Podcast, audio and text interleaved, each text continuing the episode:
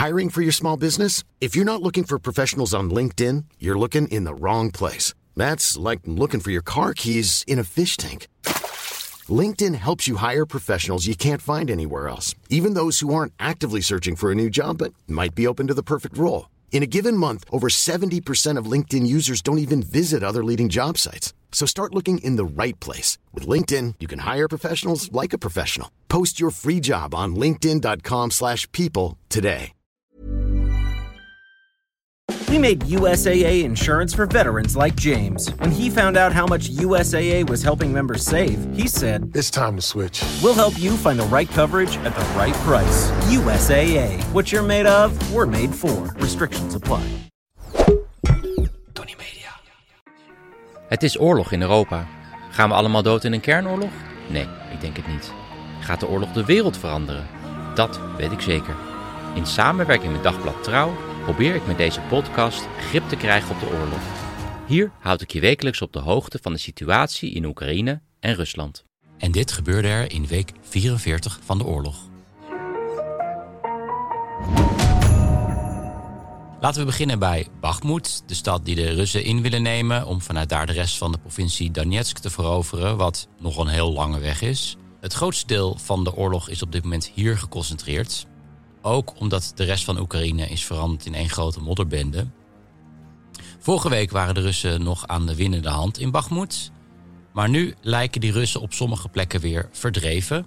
Het verlies van de Oekraïners had misschien te maken met een troepenrotatie, waardoor ze een deel van het territorium aan de Russen gaven om zelf te concentreren op ja, die wisseling van soldaten. Maar nu staan er verse eenheden aan het front met veel ervaring, afkomstig uit de regio Gerson, waaronder ook het gevreesde Georgische legioen. Even trouwens een herinnering dat veel mannen en vrouwen uit allerlei landen aan Oekraïnse zijde meevechten. Die rotatie die lijkt goed uit te pakken. En ja, die overwinning voor de kerst in Bakhmut, die Poetin zo graag had gewild, dat wordt nu wel heel erg onwaarschijnlijk. Helemaal omdat er nog geen gevechten zijn geweest in de stad Bakhmut zelf, waar de Oekraïners in het voordeel zijn. Het betekent niet dat het makkelijk is voor de Oekraïners. Ook aan die kant vallen talloze doden. De Oekraïners schijnen dag en nacht te worden bestookt met Russische artillerie. Ik las een bericht van het front. Een Oekraïense soldaat schreef: Je moet begrijpen dat dit niet meer onze planeet is. Dit is de hel van een andere wereld. Ik overdrijf niet. Dat is de enige manier waarop ik de situatie kan beschrijven. Des te bijzonderder is dat president Zelensky vandaag een nogal riskant bezoek bracht aan Bakhmut om te onderstrepen dat de stad nog steeds volledig in Oekraïnse handen is. Aan de Russische kant steeds meer berichten van soldaten die vechten onder dwang.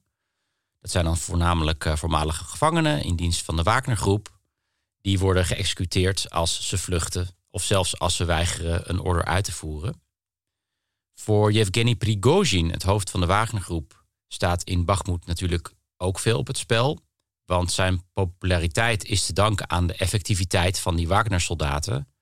En ja, als hij de slag om Bakhmut verliest, dan is dat een probleem voor Prigozhin. En ook de bijzondere status van zijn zogenaamde elite-eenheden. Want zijn ze wel zo elite? Verder deze week uh, bracht Poetin een bezoek aan Lukashenko in Minsk, de president van Belarus. Hij liep een beetje onhandig van de trap van het vliegtuig. En de minister van Defensie Shoigu die strompelde een beetje en hij hield zijn rechterhand in zijn zak. Nou, daar zag iedereen weer allemaal tekens in van terminale ziekte voor Shoigu of voor Poetin. Ik uh, ja, denk dat het wel meevalt allemaal. Het was tekenend dat Poetin naar Minsk ging, want de afgelopen twee jaar ging Lukashenko altijd naar Moskou. Poetin had dus iets nodig van Lukashenko. Hij wil het liefst dat Belarus ook militairen levert aan de oorlog in Oekraïne. Maar dat lijkt onwaarschijnlijk, want bijna de hele bevolking in Belarus is tegen die oorlog. Dat heb ik vorige week al uitgebreid besproken met Franka Hummels. Toch moet die mogelijkheid niet helemaal worden uitgesloten. In een interview in The Economist zei Valery Zaluzhny, de opperbevelhebber van het Oekraïnse leger, dat Rusland een nieuwe invasie plant. Hij noemde februari, maar misschien zou dat zelfs al in januari gebeuren. Dus ja, vanuit Belarus richting Kiev, wat er eigenlijk ook al vorig jaar in februari gebeurde. Lijkt mij volstrekt onwaarschijnlijk. aangezien Rusland niet eens een stadje als Bakhmut in kan nemen. Aan de andere kant leek het me vorig jaar in februari ook volstrekt onwaarschijnlijk dat Rusland Oekraïne binnen zou vallen. En dat gebeurde ook. Dus ja. Verder regende het weer raketten op Oekraïne. Nu ook weer Iraanse Shahed-drones. Die waren een paar weken afwezig. Dat zou te maken hebben met het vliegen op uh, lage temperaturen. Daar hadden de Russen wat problemen mee, maar die problemen lijken verholpen te zijn. De Oekraïners zouden 30 drones hebben neergehaald, waaronder 18 drones op Kiev. Hoeveel er wel zijn gevallen op de stad is niet duidelijk.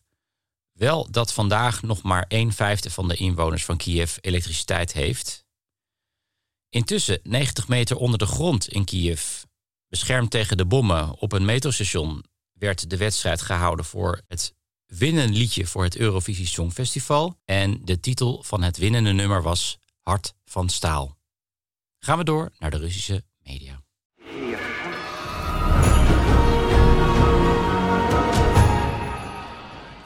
De krant Kamsamolskaya Pravda, die geheel onder controle van het Kremlin staat, meldt dat oligarch Dmitri Zelenov is overleden op 52-jarige leeftijd. Zelenov die stond tot voor kort aan het hoofd van bouwbedrijf Don Stroy. Uh, eind jaren 90 en begin van 2000 was het bedrijf actief in Moskou, had daar grootschalige bouwprojecten, waarvan bekend staat dat daar miljarden zijn verdwenen vanwege grootschalige corruptie. Bij het stuk in de krant staat ook een foto van de man en hij ziet er eigenlijk precies uit zoals je verwacht van een Russische oligarch. Namelijk een ja, soort boevengezicht, afgedekt met een hele dure zonnebril. Hij houdt ook twee telefoons vast, één aan zijn oor en één in zijn hand. Zo van, ik ben een hele drukke zakenman. En een colbertje die in zijn geheel gemaakt lijkt te zijn van krokodillenleer. Volgens Kamsamolska Pravda was de doodsoorzaak onbekend. Maar telegramkanaal Baza meldt dat Zelenov onwel was geworden... na een etentje met vrienden in het Franse Antibes aan de Côte d'Azur natuurlijk, want daar zitten ze. En, surprise, surprise, hij van de trap viel en hij zou met zijn hoofd omlaag op de grond zijn gevallen. Tja, we zullen er natuurlijk nooit achter komen of dit een ongeluk is of niet. Dat geldt ook voor uh, grootschalige branden die regelmatig worden gemeld in Rusland. En daar moeten we het ook maar eens over hebben. Deze week onder meer een enorme brand in een logistiek centrum in Vladivostok in het verre oosten van Rusland, maar ook een olieveld in Irkutsk, een chemische fabriek in Angarsk, een gaspijplijn in Tjuvasië en een rubberfabriek in Nizhnekamsk, waar dat ook mag liggen. Op de Russische en Oekraïnse media gingen veel berichten de ronde dat ja, de Oekraïners hier dan achter zouden zitten om bijvoorbeeld de industriële productie voor de Russen moeilijker te maken en de Russen ook angst aan te jagen. Een andere groep mensen zegt dat in Rusland voortdurend wel wat in brand vliegt, vooral door lakse controles van de brandweer, die stelselmatig worden omgekocht en vervolgens geen inspecties doen. En als er dan eenmaal een brand uitbreekt, de lakse reacties van de brandweer, die vaak niet de middelen hebben om die brand te blussen, of het materieel is vaak verkocht of slecht onderhouden. Ik hoor zelf bij die tweede groep mensen. Ik denk dat die branden misschien in de buurt van Oekraïne, zoals vandaag in Belgorod, wel veroorzaakt zijn door brandstichting van Oekraïners. Of dat het zou kunnen in ieder geval. Maar ja, dat al die andere gevallen gewoon komen door wanbeleid van de Russen. Zo brak er ooit brand uit in mijn eh, flat in Moskou. En die brand was in de kelder eh, van mijn gebouw. Waar de vuilnis neervalt. Uit een stortkoker uh, ja, vanuit de hele flat. En iemand zal wel een brandende peuk in die stortkoker hebben gegooid. Hoe dan ook, was een flinke brand in de kelder en de brandweer kwam aangereden. En de brandweer bestond uit twee mannen in een oude Lada. Ze hadden ook ja, geen slang bij zich of uh, ja, spullen om te blussen. Ze pakten uiteindelijk wat kartonnen dozen in het trappenhuis en uh, ze hebben toen die brand met sneeuw geblust. Even om een voorbeeld te geven van uh, de Russische brandweer in actie. Vorige week was er ook een enorme brand bij Mega Gimkim, net buiten Moskou.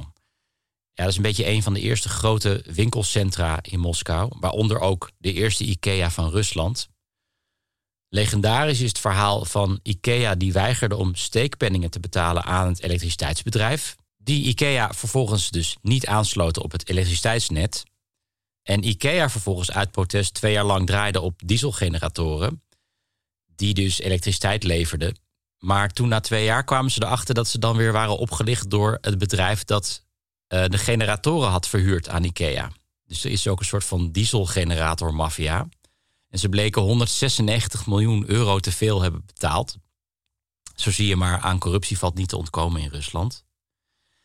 Ja, en ik denk nadat alle westerse bedrijven aan het begin van de oorlog zijn weggetrokken, dat de situatie of eigenlijk de brandveiligheid er natuurlijk niet op is vooruitgegaan in dat winkelcentrum. Over die corruptie vertel ik ook in de podcast Rusland voor Gevorderden. Hier hoor je een fragment waar ik vertel dat ik met een vriend onderweg ben naar het Lenin-mausoleum op het Rode Plein. En een agent die pikte ons uit de rij en die zei dat het visum van mijn vriend niet klopte. Dat was niet waar en dan kan je in discussie gaan, maar dan ben je een paar uur op het bureau verder. Dus besloot ik het op ja, Russische wijze op te lossen. Ik vroeg hem, kan ik ook een plaatselijke boete betalen? Dan moet je er zelf maar wat dikke aanhalingstekens bij denken. Ja, dat kan, zei die agent. Dat is dan 1000 roebel. En ik vroeg, wat dacht je dan van 500 roebel? En zonder verder iets te zeggen, gaf die agent mij een leeg pakje sigaretten en liep weg. Ik stopte 500 roebel in het pakje. Daarna liep hij naar me toe en vroeg, heb je een sigaret voor me? En ik zei tegen hem, ja joh, ik heb een heel pak voor je. En ik gaf hem het pakje met geld erin. transactie was voltooid. En als klap op de vuurpijl zei hij, als je weer wordt aangehouden, zeg maar dat je langs Vova bent geweest. Ik zal nog even een link zetten in de show notes naar de aflevering. Die helemaal gewijd is aan de stad Moskou. Ik heb het verder daar ook over straathonden die de metro nemen. En er zit ook een toneelstuk in met Pauline Cornelissen... die de rol speelt van mijn neurotische huisbaas. De komende twee weken zijn er even geen reguliere uitzendingen van voordat de bom valt. Dus dan kan je lekker even deze hele serie bingen. Oké, en dan nog dit.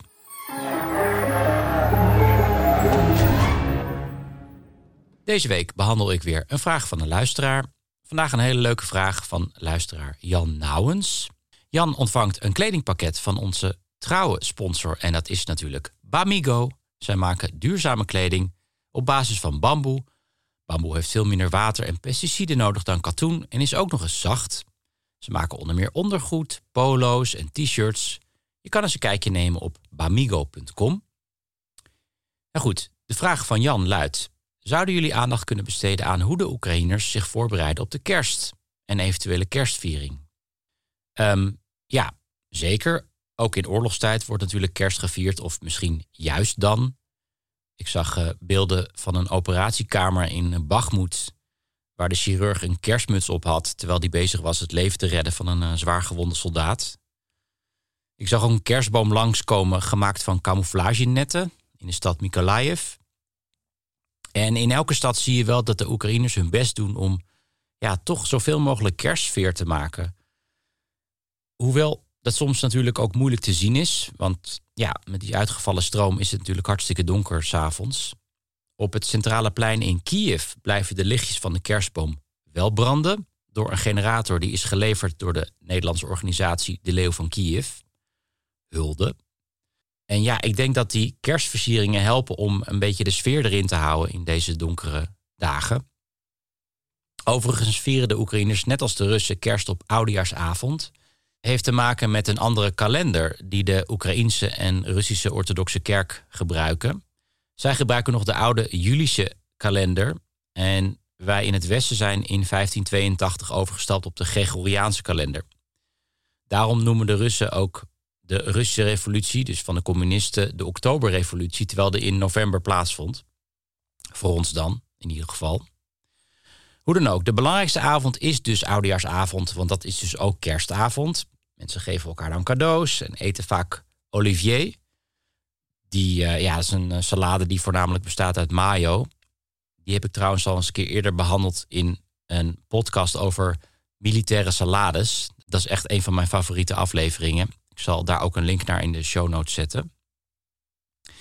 De vraag was even of Oekraïne en Rusland met een bestand zouden komen met oud en nieuw. Beetje in de stijl van de Eerste Winter in de Eerste Wereldoorlog. Toen de Fransen en de Duitsers, gezworen vijanden natuurlijk, kerstliedjes begonnen te zingen in de loopgraven. En toen spontaan uit die loopgraven klommen en cadeaus uitwisselden en gezellig met elkaar gingen voetballen. Om elkaar weer De volgende dag weer neer te maaien met machinegeweren. Ja, zowel de Oekraïners als de Russen hebben al gezegd dat er geen bestand gaat komen. Toch verwacht ik wel, vooral in de eerste week van januari, dat het rustig zal zijn. Normaal is dat in Oekraïne en in Rusland echt een feestweek. Lees iedereen zuipt zich klem. We zullen zien hoe het aan het front zal lopen. Hoe dan ook, Jan, bedankt voor je vraag. Wil je nou ook kans maken op een kledingpakket van duurzame bamboe? Stuur dan ook een vraag. Het e-mailadres staat in de show notes. Maar je kan natuurlijk ook zelf je kleren bestellen bij Bamigo. Ontvang nu 25% korting op je eerste bestelling op bamigo.com. De korting is exclusief voor de luisteraars van de show met gebruikmaking van kortingscode Jelle25. Deze week even geen interview. Daar begin ik weer mee in het nieuwe jaar. Trouwens, suggesties voor gasten zijn altijd welkom. E-mail staat in de show notes. Ik wil vandaag gebruiken voor wat losse eindjes. Ik wilde sowieso even een update geven over Sasha Skochilenko. Is een beetje een terugkerend personage in de podcast. Vooral aan het begin van de oorlog. Even ter herinnering, het is die vrouw die die prijskaartjes in de supermarkten verving... door teksten als Russen bombarderen Mariupol. Dat deed ze dus in Rusland, in Sint-Petersburg om precies te zijn. Die Skochilenko die zit intussen al zeven maanden vast... vanwege die beruchte wet op oorlogspropaganda... Deze week was haar rechtszaak in Sint-Petersburg en daar zat ze in een kooi, net als alle Russische verdachten trouwens.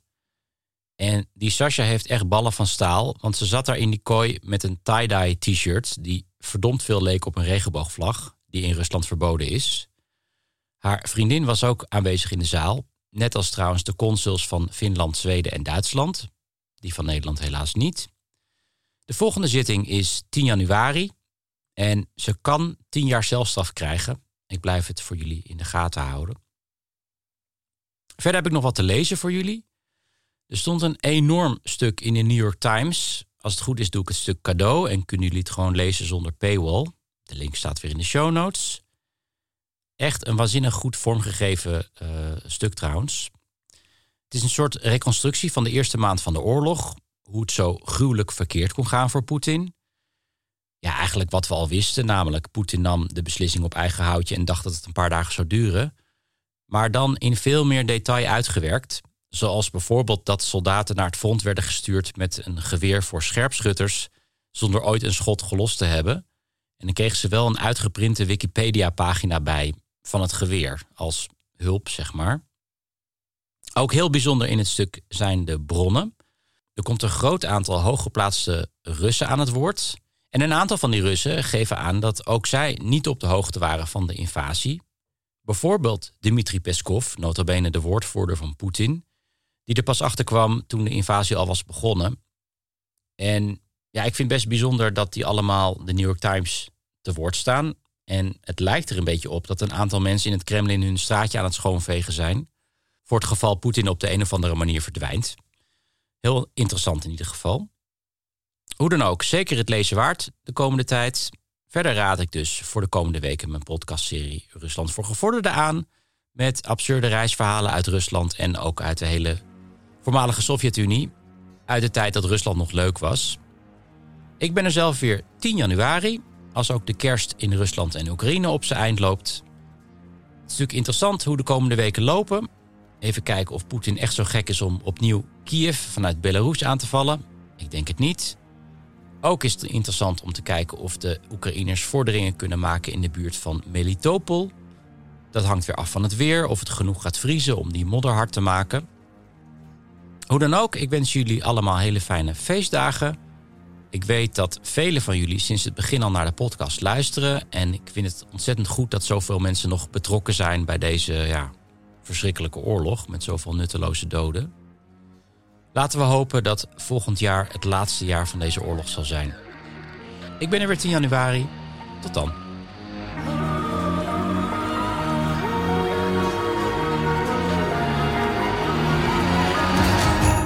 Dit was een productie van Tony Media en Dagblad Trouw. Voor meer verdieping ga naar trouw.nl. When you save on auto insurance for driving safe with USAA Safe Pilot, you'll feel like a big deal. Even in a traffic jam. Save up to 30% with USAA Safe Pilot. Restrictions apply.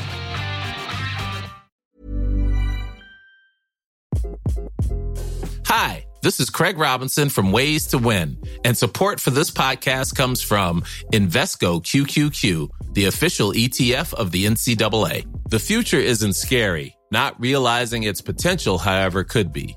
Just like on the recruiting trail, I've seen potential come in many forms as a coach. Learn more at Invesco.com slash QQQ. Let's rethink possibility. Invesco Distributors, Inc.